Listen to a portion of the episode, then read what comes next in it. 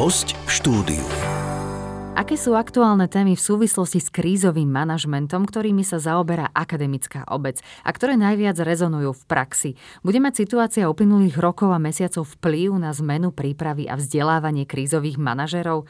Odpovede na tieto a ďalšie otázky budeme hľadať s našim odborným hostom zo Žilinskej univerzity. V štúdiu sedí pán profesor Jozef Ristvej, garant študijného programu Krízový manažment na Fakulte bezpečnostného inžinierstva. Dobrý deň. Príjemný dobrý deň všetkým. My sme sa spolu pred dvoma rokmi rozprávali v rámci podcastu. Práve vtedy bola aktuálna koronakríza a pandémia.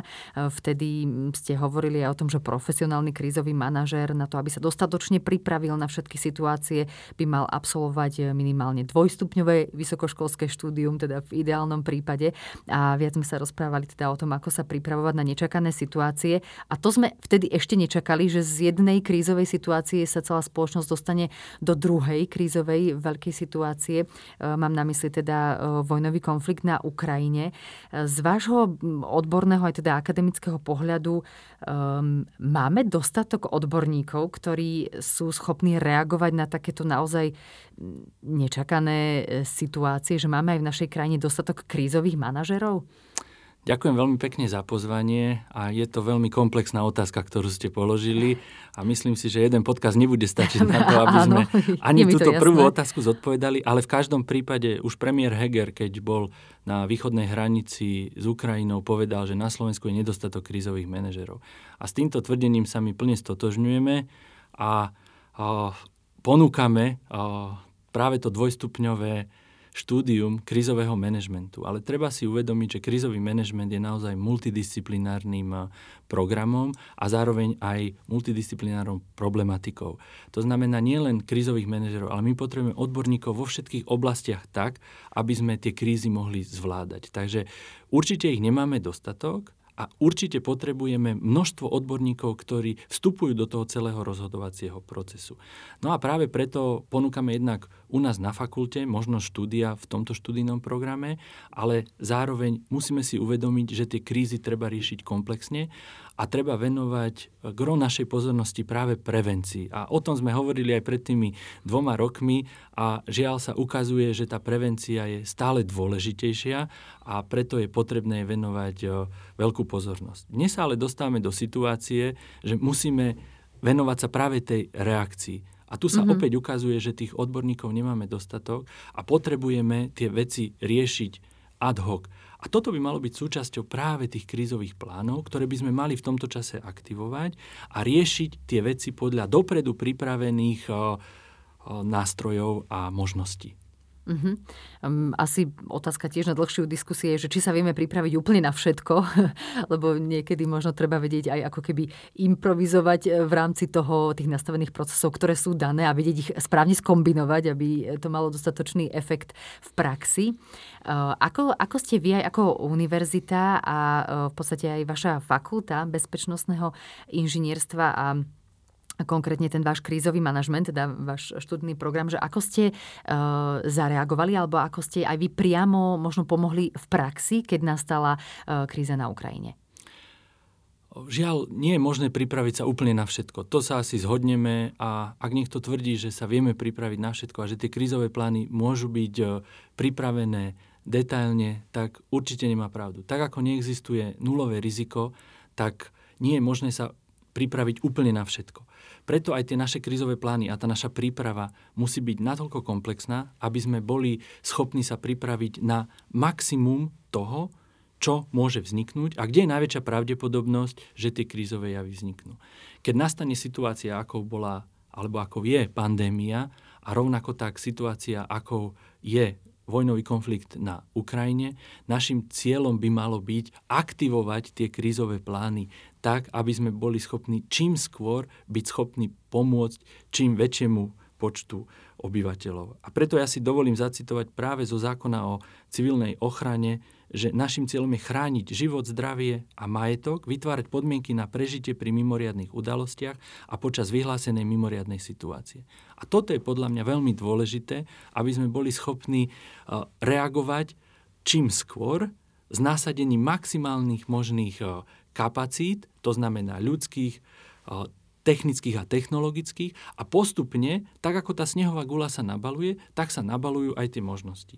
A preto si dovolím prejsť k druhej časti vašej otázky, že čo urobila Žilinská univerzita pre pomoc v tých jednotlivých častiach. No my sme v prvom rade aktivovali možnosť zapojiť sa našim študentom ako dobrovoľníkom, či už to bola prvá vlna v rámci pandémie, kedy naši študenti pôsobili v repatriačných zariadeniach a boli dobrovoľníkmi, ktorí spisovali možnosti na ubytovanie, na riešenie práve tej karantény, ktorá bola veľmi dôležitá v tej prvej časti pandémie. Uh-huh. Následne Napríklad pri o, situácii s vojnovým konfliktom na Ukrajine sa hlásili naši ukrajinskí študenti, pretože jazyková bariéra bola najväčším problémom v prílive utečencov a aby aj chápali, aké možnosti na Slovensku dostávajú, ako sa mohli stať odidencami so štatútom dočasného útočiska a tak ďalej a tak ďalej. A to som veľmi rád, že máme množstvo zodpovedných študentov, ktorí pristúpili k tomu zodpovedne, hlásili sa k tejto dobrovoľníckej práci a vlastne pomohli týmto spôsobom k lepšej integrácii utečencov na našom území a v Žiline. A okrem toho, e, ako ste mi aj prezradili, tak vy ste im uznali túto dobrovoľníckú činnosť aj ako prax e, v rámci, v rámci štúdia? Áno. V rámci našej fakulty a študijného programu Krizový manažment sme im tieto aktivity, samozrejme po potvrdení e, tým relevantným úradom, ktorý zabezpečoval nejakú časť, tak sme im toto uznali ako prax a budeme uznávať aj do budúcna, keď sa budú zúčastňovať týchto aktivít, lebo myslím si, že práve tá praktická účasť na takýchto aktivitách im do života dá oveľa viac, ako je len tá teória, alebo je len nejaké cvičenie. Aj keď cvičenia sú veľmi dôležité, ale o tom ešte asi budeme hovoriť. Áno, áno, k cvičeniam sa ešte dostaneme. Ešte sa trošku porozprávame na tú ukrajinskú problematiku a síce máte už aj nejakých študentov, ktorí prišli ku vám študovať, alebo stážistov, prípadne nejakých pedagógov, ktorí teraz aktuálne pôsobia na Žilinskej univerzite? Áno, v súčasnosti máme 136 študentov z Ukrajiny, ktorí tu ale začali študovať ešte pred vojnovým konfliktom.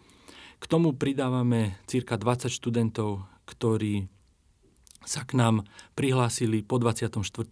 februári a momentálne riešime možnosti pre ich integráciu.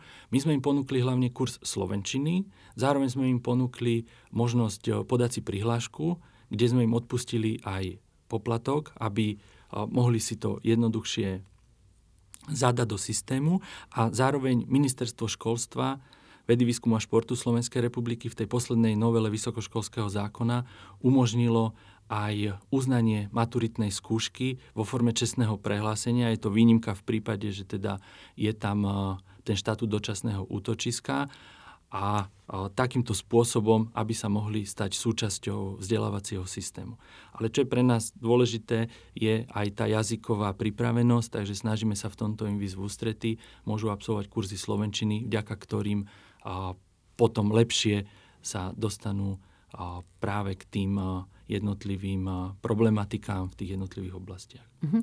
Ale e, funguje tá pomoc aj opačne, alebo teda e, vzájomne, že aj ukrajinskí e, študenti, respektíve pedagógovia môžu pomôcť, keďže vedia plynule po ukrajinsky aj ostatným svojim obyvateľom tejto krajiny, ktorí prišli, prišli na Slovensko. Vy ste mi spomínali, že aj v rámci psychologického poradenstva teda je jedna stážistka, ktorá uh, tiež takto pomáha v praxi. Áno. Máme Centrum psychologickej pomoci a my sme ho aktivovali hneď, ako vznikla kríza na Ukrajine a odporúčili sme študentom, aby sa zapojili. No a vtedy práve kolegyňa, ktorá tu bola na stáži ešte pred 24.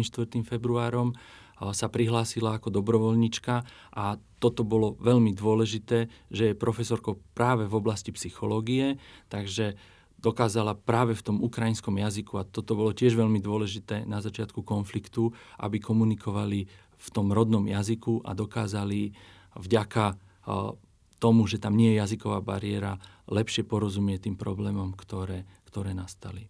Uh-huh. Vy ste mi v predchádzajúcom podcaste spomínali, že absolventi vašej fakulty aj vašho študijného odboru um, sú tak 50% zamestnaní potom vo verejnej správe, 50% v súkromnej sfére a máte aj e, taký klub absolventov, alumny klub, e, kde sa snažíte byť v kontakte s ľuďmi, ktorí potom odídu do praxe. A aké, aké možno témy sú teraz naj také horúcejšie alebo najaktuálnejšie a možno, že čo vám aj hovoria práve títo bývalí študenti, že čomu reálne sa teraz venujú v praxi. Je to naozaj ešte um, dojazd tej pandemickej krízy, ešte teraz sa s tým spojila samozrejme kríza na Ukrajine, tak aj o tieto skúsenosti sa s vami delia?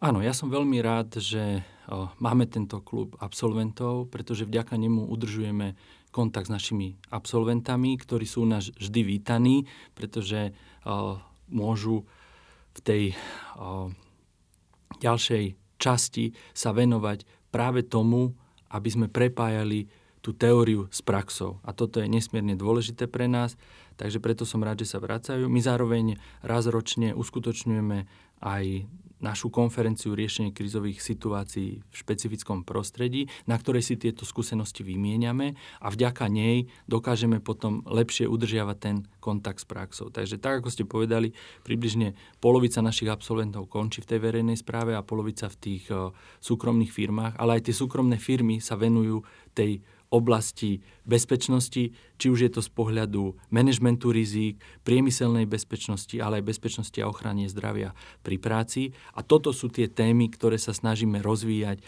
aj v rámci našej konferencie. K tomu samozrejme je potrebné pridať aj problematiku integrovaného záchranného systému, ale aj kybernetickej bezpečnosti, ochrane pred požiarmi a ďalšie, ktoré sú súčasťou našej konferencie.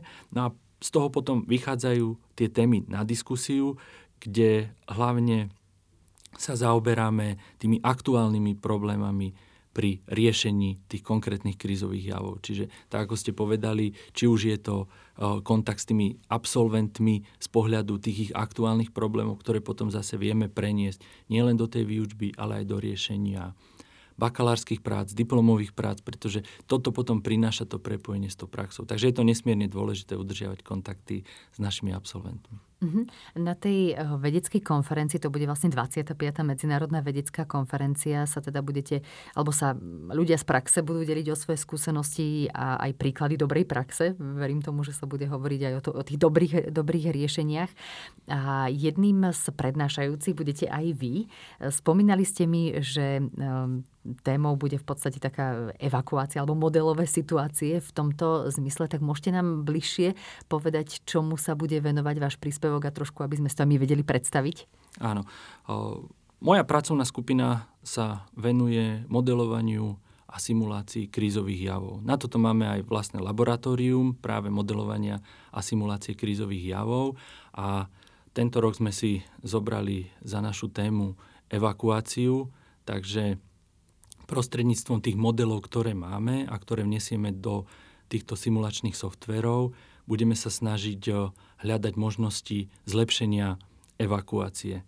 Je to taký celkom zaujímavý paradox našej spoločnosti, že tú evakuáciu neprecvičujeme. Zoberme si uh, napríklad eh, budovy, v ktorých pracujeme, kde máme povinnosť raz za tri roky precvičiť plán ochrany zamestnancov a evakuovať budovu, v ktorej sme. Ale buďme úprimní a môžem sa možno ja vás opýtať, kedy naposledy vás evakuovali z budovy, kde pracujete a malo by to byť také rutinné precvičenie, ja nehovorím, že každý mesiac, ale určite raz za tri roky by sme mali si precvičiť, pretože je to iné, keď z tej práce utekáme. Mm-hmm, ako utekáme keď, domov.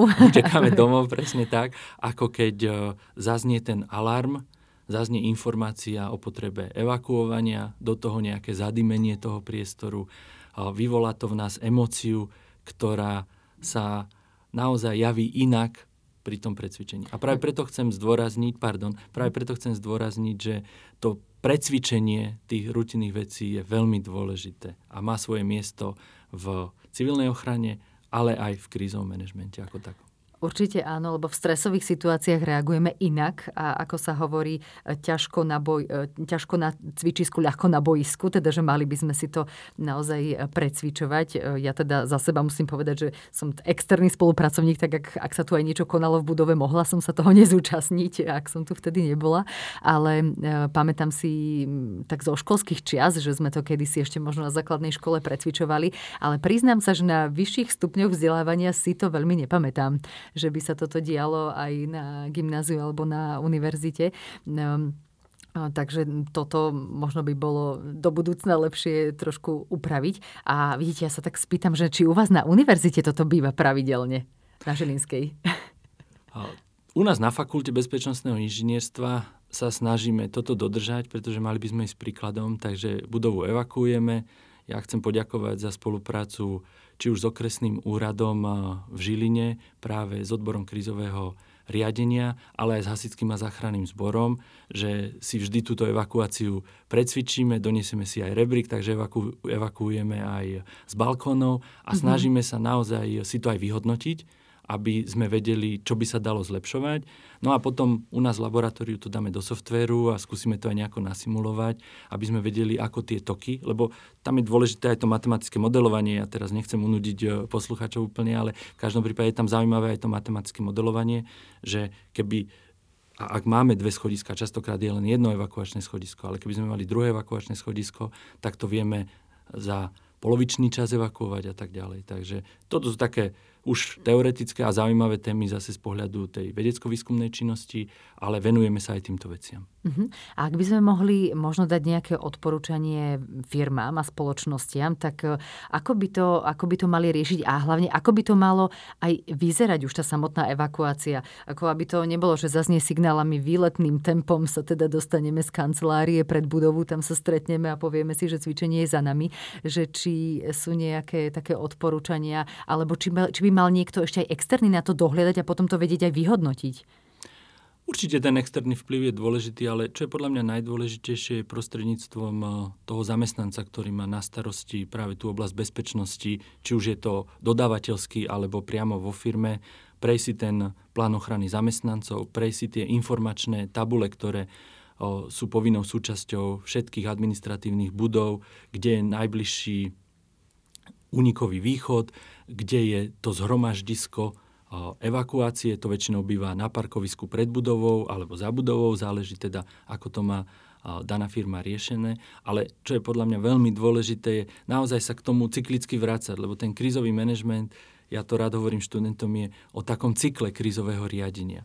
To znamená, ideme od tej prevencie cez to krízové plánovanie na reakciu a obnovu a toto sa musí v nejakých časových intervaloch a samozrejme nehovoríme o krát, krátkom období. Hovoríme aj o ročnom, dvojročnom, trojročnom cykle, tak ako sme spomínali, ale dôležité je raz za čas sa tomuto venovať. A preto vraciam sa k tým cvičeniam, že sú také dôležité, pretože tam si to precvičíme a vy ste povedali ľahko a bojsku bude až vtedy, keď bude ťažko na tom cvičisku.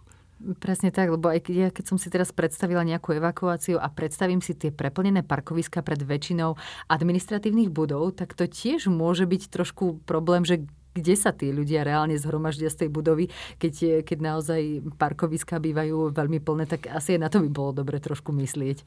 Áno, ale v tej chvíli to parkovisko sa premení práve na to miesto toho zhromaždenia a aj medzi autami miesta nájdete. Áno, áno, Auta že... prestanú chodiť, keď tam budú vidieť o, veľké množstvo o, ľudí, takže toto myslím, že, že práve ukáže to cvičenie mm-hmm. a že, mm-hmm. že to nebude až taký problém. Uh-huh. A um, máte nejaké teda informácie, informácie z praxe, že ešte čo sú také uh, možno teraz akutné témy, ktoré, ktoré riešia krízoví, krízové manažéry? Tak, určite je to tá bezpečnosť a ochrana zdravia pri práci. To je veľkou témou hlavne vo výrobných podnikoch. Viete, že výrobné podniky veľmi radi deklarujú, kedy sa stal posledný pracovný úraz, že je to celý rok bez pracovného úrazu. A tejto téme sa relatívne venuje práve vo výrobných firmách eh, veľa pozornosti. Ale čo je podľa mňa dôležité, je venovať sa aj tým okrajovým záležitostiam. To bola napríklad tá evakuácia, ale aj ďalšie témy z pohľadu našej bezpečnosti. Či už je to vzduchotechnika, či už sú to ďalšie vplyvy v tom pracovnom prostredí a nehovorím, že máme sa tomu venovať každý deň, ale tak, ako som povedal, v nejakých cykloch, napríklad každý rok pred letom, aby sme si skontrolovali, či tie veci z plánu ochrany zamestnancov máme nastavené a môžeme ísť spokojne na dovolenku a po dovolenke môžeme potom už od jesene fungovať až do toho leta. Mm-hmm. Čiže či sú, či sú aj pripravené, aj teda ako ste hovorili, aj tá napríklad klimatizácia, hej, že či všetko funguje tak, ako má uh, pred zimným obdobím zase, že či kúrenie funguje, funguje tak, ako má, aby sa nestávali nejaké, povedzme, uh, nechcem povedať, že katastrofy, ale také scenáre, ktoré by mohli viesť k ohrozeniu zdravia eh, aj zamestnancov, aj, aj okolia. Ehm, pozrime sa aj možno na ochranu pred požiarmi trošku. Teda ide letné, letné obdobie a na čo si možno, že dávať, dávať pozor v tejto súvislosti, na čo tiež v rámci prevencie dbať. Áno, kolegovia z katedry požiarného inžinierstva radi hovoria, že oheň je dobrý sluha, ale zlý pán. A to platí jednoznačne aj v tej oblasti prevencie. Takže tu by som zameral opäť našu pozornosť na prevenciu, ktorá je nesmierne dôležitá, keď sú vyššie teploty, aby sme s tým ohňom narábali opatrne, zároveň aby sme nevytvárali miesta, na ktorých môže vzniknúť požiar, to znamená, aby sme sa vyhýbali zakladaniu ohňov v tej voľnej prírode, aby sme naozaj dodržiavali tie pokyny, ktoré v tých jednotlivých oblastiach sú. No a zároveň také odporúčanie, čo sa týka vlastnej domácnosti, pretože častokrát e, požiar vzniká e, v zariadeniach, ktoré e, dlho neudržujeme. Ten prach, keď sa nahromadí na tej zásuvke, tak môže dôjsť požiaru. Takže venovať tú pozornosť pred letom a naozaj aj tie zásuvky vypnúť napríklad prívod elektrickej energie do jednotlivých spotrebičov, keď odchádzame na dlhší čas preč, aby k týmto požiarom nedochádzalo. Takže venovať opäť pozornosť tej prevencii, to by som chcel zdôrazniť. Uh-huh. A aj tej prevencii, teda aj na pracovisku, keď ak sa teda prihovárame e, zamestnávateľov a zamestnancom, tak tiež asi dbať, dbať na to, aby aj v rámci práce sa vyhli takýmto veciam. Teraz mi, teraz mi napadlo, že keď si predstavíme opäť to parkovisko a auto zaparkované, tak asi e, nenechávať aj dioptrické okuliare na e, prístrojovej doske, ktoré by mohla si tiež spôsobiť e, nejaké vznietenie. Áno, určite áno, takže tá prevencia je kľúčová a to, čo som povedal o tých domácnostiach, platí aj o pracoviskách, takže keď odchádzame na celozávodnú dovolenku, tak e, jednotlivé zariadenia by mali byť odpojené od elektrickej energie, mali by sme venovať e, pozornosť, tak ako ste povedali, niektorým detailom, ktoré, ktoré môžu presne tak e, spôsobiť požiar. Uh-huh. Pozrime sa aj na integrovaný záchranný systém. E, na čo ho vlastne máme, v čom je jeho najväčší, najväčší prínos pre, pre spoločnosť a možno, že teda um, ako sa aj využíva. Áno.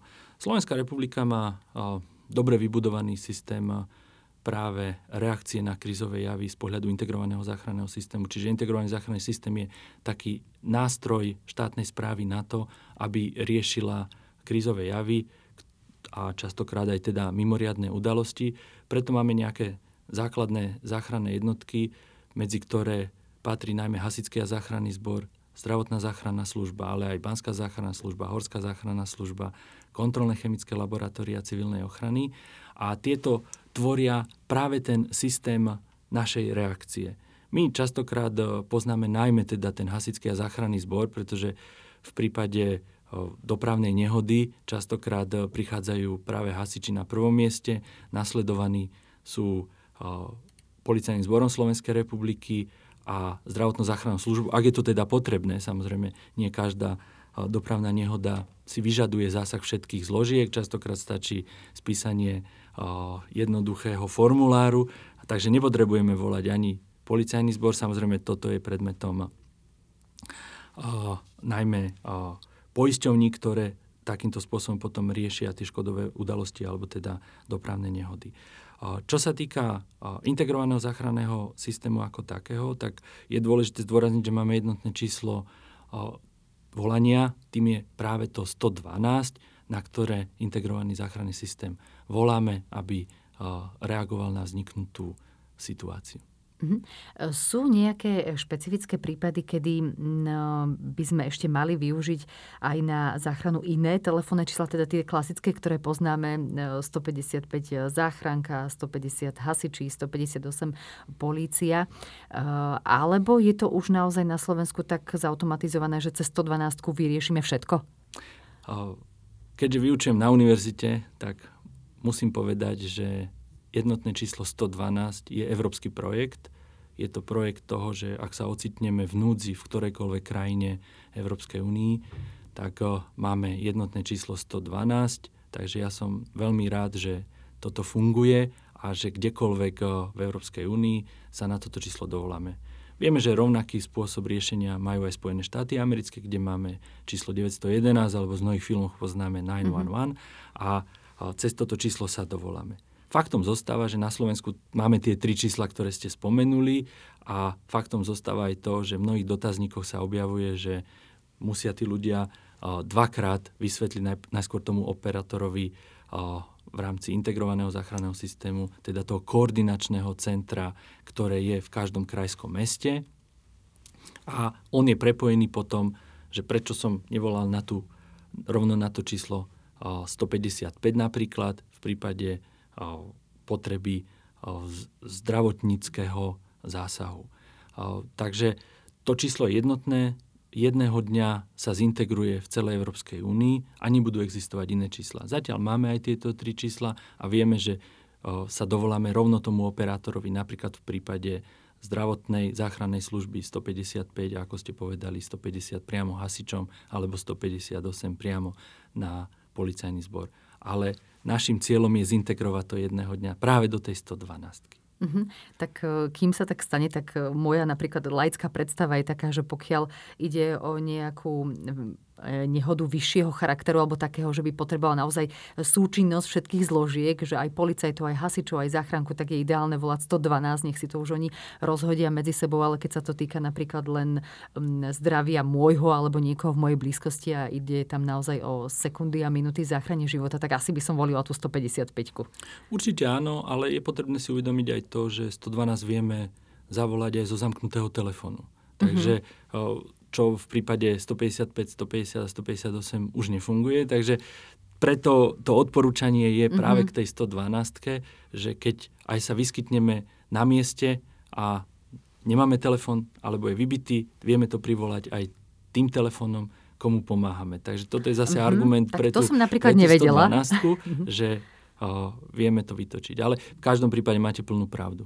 Mm-hmm tak ehm, budeme dúfať, že časom naozaj ehm, to bude eh, takto zintegrované aj v rámci toho telefónneho čísla. Eh, ešte stále platí, že je množstvo ľudí, ktorí zneužívajú túto, túto linku a že tým pádom zaťažujú operátorov zbytočne a nemôže sa možno dostať pomoci tým, ktorí by to reálne potrebovali?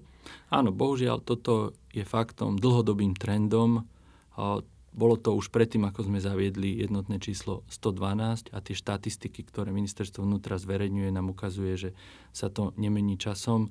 Častokrát až e, dve tretiny hovorov sú o, neoprávnenými, respektíve sú to hovormi, ktoré nevedú k tomu, čo potrebujeme, a to je záchrana života, zdravia a majetku. V každom prípade tento počet e, paradoxne sa počas pandémie znížil. Ľudia menej zneužívali to volanie na jednotlivé čísla, respektíve na číslo 112, avšak je to trend, ktorý v tej spoločnosti stále je a bohužiaľ. Uh-huh. Ono treba si povedať, že existujú aj linky, e, záchranné linky psychologickej pomoci, ktoré možno častokrát by potrebovali tí ľudia viac, ktorí tam volajú a um, aj keď to samozrejme môže súvisieť aj s bezprostredným ohrozením zdravia, uh, ak, ak sa jedná o takýto nejaký problém, čiže je dobre sa informovať a mať prehľad aj v týchto, v týchto veciach. Mňa by na záver aj zaujímalo, že či bude mať situácia uplynulých rokov a mesiacov vplyv aj na zmenu prípravy a vzdelávania krízových manažerov, že či e, zvažujete, že sa nejakým spôsobom možno niečo mm, doplní do učebných osnov, alebo že sa rozšíri možno práve tá prax, tá praktická oblasť, že či aj vy na Žilinskej univerzite a konkrétne aj na vašej fakulte bezpečnostného inžinierstva premyšľate, že budete naozaj tak pružne reagovať na e, situáciu v praxi. Áno, Žilinská univerzita v Žiline v súčasnosti prechádza tzv. komplexnou akreditáciou a naša fakulta bezpečnostného inžinierstva je jej súčasťou.